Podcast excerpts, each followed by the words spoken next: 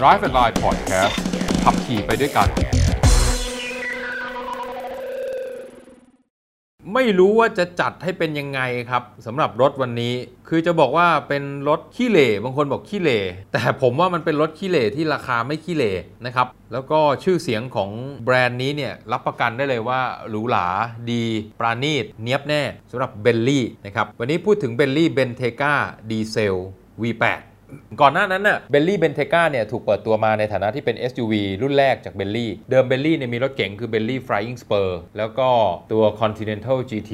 แล้วก่อนนั้นก็มีตัวใหญ่ตัวใหญ่ของเขาคือ Bentley Mulsanne แล้วก็ล่าสุดเนี่ย Mulsanne เนี่ยหยุดสายการผลิตไปแล้ว เหลือแค่ Continental GT ซึ่งเป็นสปอร์ต2ประตู แล้วก็ตัว Flying Spur ซึ่งเป็น 4 ประตู เป็นซีดาน luxury Continental GT จะบอกเป็นรถสปอร์ตเนี่ยผมโทษเถอะนะผมไม่เคยเห็นรถสปอร์ตคันไหนใหญ่อย่างเงี้ยคือใหญ่แบบใหญ่เหมือนจะไม่สปอร์ตความสปอร์ตของมันเลยคือ มันมี 2 ประตูครับความแรงมันได้ แต่มันเหมือนเป็นสปอร์ต luxury มากกว่า คือไม่ใช่สปอร์ตแบบพวกซูเปอร์คาร์สปอร์ตแบบนั่งขับยากๆ หลังคาเตี้ยๆ อันนี้อย่างนั้นไม่ใช่ แต่ Bentley Bentayga เนี่ยออกมาครั้งแรกเนี่ยมากับเครื่องยนต์เบนซิน W12 คือถ้าพูดถึงเบลลี่เนี่ยต้องคุ้นกันดีว่าตัวหนึ่งที่เป็นเอกลักษณ์ของเขาคือเครื่องยนต์ W12 เครื่องใหญ่เสียงดังคำราม แรงม้าเยอะเพราะนั้นรถตัวหนักแค่ไหนก็ช่างลากไปได้หมด ตัวนั้นว่าชอบว่าถูกใจแล้ว แต่ว่าBentley Bentayga ดีเซล V8 ตัวนี้น่าถูกใจกว่าครับเพราะว่าราคาเริ่มต้นเนี่ย21.5 ล้าน แม้ว่าตอนนี้มีตัวเบลลี่ที่เป็นเบนซินด้วยนะ แต่ในบรรดาทั้งหมดผมว่าตัวนี้น่าสนใจเลยเอามาเล่าให้ฟังก่อน Bentayga ดีเซล V8 เนี่ยราคา 21.5 ล้านเป็นตัวเริ่มต้น เป็นเครื่องยนต์ดีเซล V8 4.0 ลิตร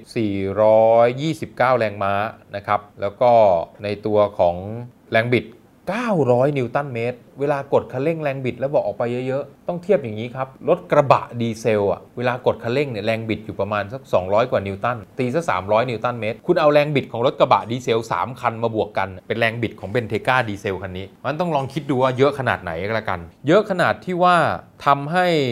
รถที่มีขนาดน้ำหนัก 2 ตันครึ่ง คันนี้หนัก 2 ตันครึ่ง แต่0ถึง100 4.8วิ เพราะฉะนั้นเนี่ยน้ำหนัก 2 ตันครึ่งแต่วิ่งเท่ารถซุปเปอร์คาร์รถสปอร์ตอะคุณว่ามันเยอะไหมล่ะ 900 นิวตันเมตรเนี่ยความเร็วสูงสุดเขาเคลมเอาไว้ว่า 270 กิโลเมตรต่อชั่วโมง ครั้งหนึ่งในตัวของ Bentley Bentayga เนี่ยนะครับตัวที่เป็นเบนซิน W12 เนี่ยเคยถูกช่วงเวลาหนึ่งเคยถูกกำหนดไว้ว่าถูกได้รับการยอมรับว่าเป็นรถ SUV ที่เร็วที่สุดในโลก เพราะนั้น ตัว V8 เองก็ต้องบอกว่าถึงจะไม่เร็วที่สุดแต่ว่าก็ไม่ธรรมดา ช่วงล่างเนี่ยเป็นระบบถุงลมครับ แน่นอนลักชูรี่หรูหราขนาดนี้ต้องเป็นถุงลม ปรับได้ 4 ระดับ ปรับตามความเร็วของรถ ขับเร็วมากขึ้นเรื่อยๆ มันก็ลดระดับตืดตืดตืดๆต่ำลง เจอทางขรุขระไปช้าๆ กลัวใต้ท้องจะกระแทกเซ็นเซอร์จับได้ก็ขยับให้มันสูงขึ้น ราะฉะนั้นขับเร็วได้ไม่กระเทือนแน่ ผมบอกเลยขับระดับความเร็ว 200 กว่ากว่านี่นะ ถ้าเป็นรถสปอร์ต รถซูเปอร์คาร์นี่แข็งกระเด้ง รถแต่งแข็งกระเด้ง Bentayga ยังขับนิ่ง ๆ อยู่เลยครับ แล้วคนนั่งก็ยังนุ่มนวล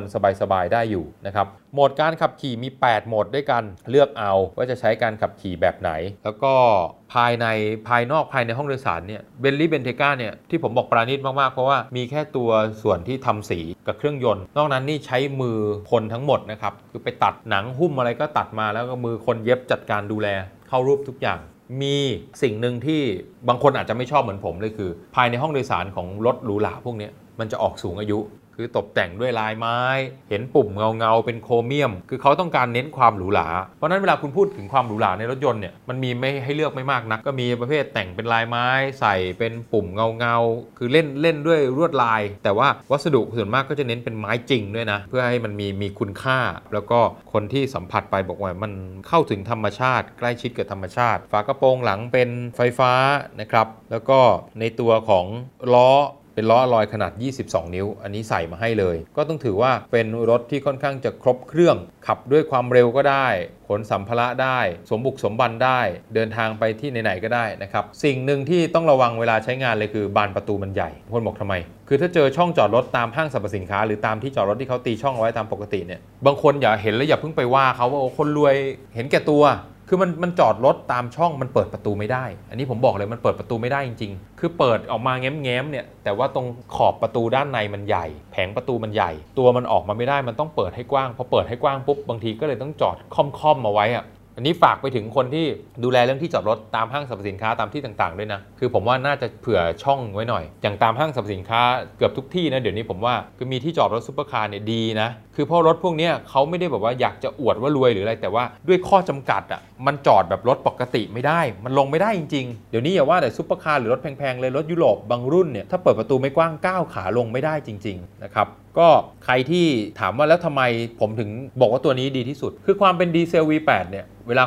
กดคันเร่งอัตราเร่งตอบสนองดีครับ ความเร็วจะขึ้นเรื่อยๆ ต่อเนื่อง คือไม่ได้กระโชกโฮกฮากมันทำให้ไม่ไม่ไม่เหนื่อย ไม่ฟัด คนขับรถเขาเรียกไม่ฟัด คือไม่ไม่มีอาการเหนื่อยล้ามากนัก แล้วระบบต่างๆ มันคุมได้ง่ายพอถอนเท้าออกจากคันเร่งเนี่ยความเร็วก็จะค่อยๆลดระดับไม่ได้ตกวูบวูบหายไป นี่เป็นข้อดีนะครับของของรถในแบบที่เป็นดีเซลเทอร์โบที่ขนาดความจุเครื่องยนต์เยอะๆ แรงม้าแรงบิดสูงๆ ถือว่าเป็นจุดเด่นเลย แล้วก็ท้ายที่สุดคือเรื่องของอัตราสิ้นเปลืองน้ำมันเชื้อเพลิง คือพอเอาดีเซล V8 ไปเทียบกับเบนซิน W12 โอ้โห คุณจะรักรถคันนี้เลยแหละ เติมน้ำมันแล้วก็ขับได้สนุกสนุกขับได้สบายๆ เอกลักษณ์อีกอย่างของเบลลี่ที่หลายคนไม่ชอบ แต่ว่ามันเป็นความคลาสสิกเป็นตัวตนของเขาคือไฟหน้า คือต้องเป็นไฟหน้าแบบกลมๆไม่ว่าจะอยู่ในรุ่นไหนก็แล้วแต่จะต้องเป็นไฟหน้ากลมๆแบบนี้แหละ อันนี้ต้องบอกว่าแล้วแต่คนชอบ แล้วก็ที่โดดเด่นของ Bentayga อย่างคือกระจังหน้า กระจังหน้าเป็นอลูมิเนียมโครเมียมเงาแวบเลยนะ แล้วก็เป็นลักษณะมันเป็นแบบผมมองว่ามันเหมือนเป็นจีบเป็นเปลวคลื่นดันส่งพลังออกมา อันนี้ผมก็ผมชอบนะใครที่ไม่ชอบก็ก็แล้วแต่นะครับแล้วแต่อารมณ์ของแต่ละคน แต่ว่า